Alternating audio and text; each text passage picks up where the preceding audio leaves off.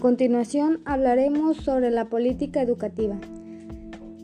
La acción del Estado en el campo de la educación motiva la política educativa, lo cual definimos como el conjunto de disposiciones gubernamentales que con base a la legislación en vigor forman una doctrina coherente y utilizan determinados instrumentos administrativos para alcanzar los objetivos al Estado en materia de educación.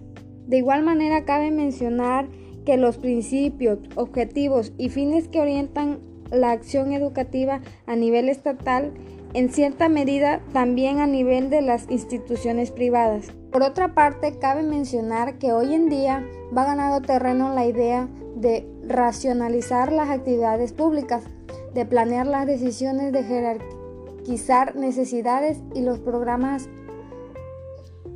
para dar solución. También sabemos que existe un movimiento mundial en el que participa México, tendiente a estructurar científicamente la política educativa de cada país, a definir sus objetivos, a determinar sus instrumentos de operación, a establecer las fuentes de financiamiento y las prioridades en los gastos. La planeación de la educación en todas sus ramas y niveles es por el momento el tema de discusión más importante en los medios pedagógicos. Por otra parte, cada país, cada gobierno practica una política educativa especial con sus objetivos, principios, con sus modalidades y características. Otra forma de definir la política educativa es de que son estrategias, normas o alineamientos que se formulan en el marco del periodo presidencial para el mejoramiento y desarrollo de un país. Así también sabemos que la política educativa se funda bajo ciertos planos y algunos de ellos son el, en el plano fisiológico y ideológico.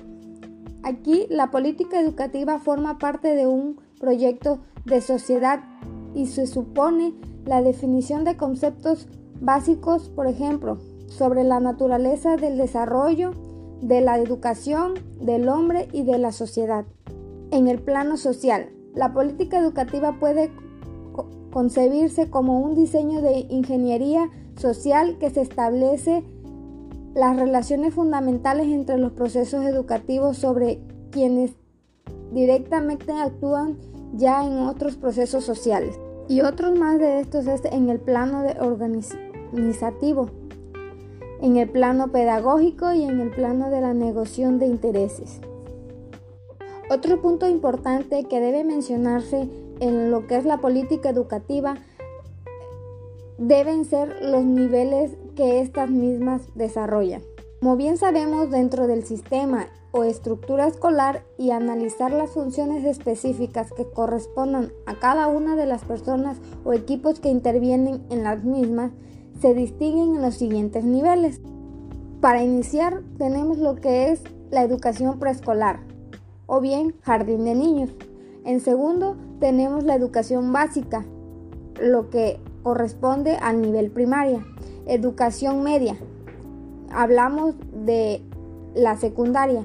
En educación media superior hacemos énfasis a lo que es el bachillerato o preparatoria. Educación media superior y superior hablamos al nivel licenciatura, universidades o normales. Los posgrados es donde hace acorde los diplomados, especialidades, maestrías o doctorados. otra parte también se les llama a estas enseñan a institucionalizadas o formal por la forma de impartirse. Con cualquiera de los modelos propuestos o posibles analizan las funciones que actualmente desempeñan los sistemas educativos. Las funciones básicas de los sistemas educativos, como, como, ya lo mencionamos anteriormente, con cualquiera de los modelos propuestos es posible analizar las funciones que actualmente desempeñan los sistemas educativos en su interior con la sociedad. A grandes rasgos y a simple vista, nosotros distinguiremos las ocho funciones siguientes en la operación del sistema educativo, la cual, la cual corresponde a, a la académica, socializadora, distributivo selectiva, de control social, económica, ocupacional, cultural y por último, investigadora. Otro de los puntos importantes que también se debe ver en la política educativa es sobre los problemas principales de la educación. Cabe mencionar que son muchas las reacciones que deben transformarse y se sintetizan en siete retos que deben afrontar la educación mexicana. Como número uno tenemos la descentralización. Siguiente es el regozo de educación, el aspecto de demografía. Siguiente es el aspecto demográfico, el cambio estructural de la sociedad, el vincular los ámbitos escolares y productivos, el avance científico y la tecnología, la inversión educativa. Estos, estos desafíos se consideran prioritarios en el contexto histórico-social que se vive en nuestro país. A la vez identifican los problemas educativos por resolverse a corto, mediano plazo para modificar los actuales tendencias negativas que impiden alcanzar el desarrollo anhelado por mexicanos con futuro. Otro punto importante es la modernización educativa, por lo tanto se entiende y aplica como parte del esfuerzo modernizador de México. Es una contribución de la tarea total, pero de singular importancia, puesto que de apoyar líneas fundamentales de ideas y actitudes y formas al estudiante para nuevas ideas resulta el factor clave para dinamizar y crear condiciones básicas para el proyecto moral de la modernización.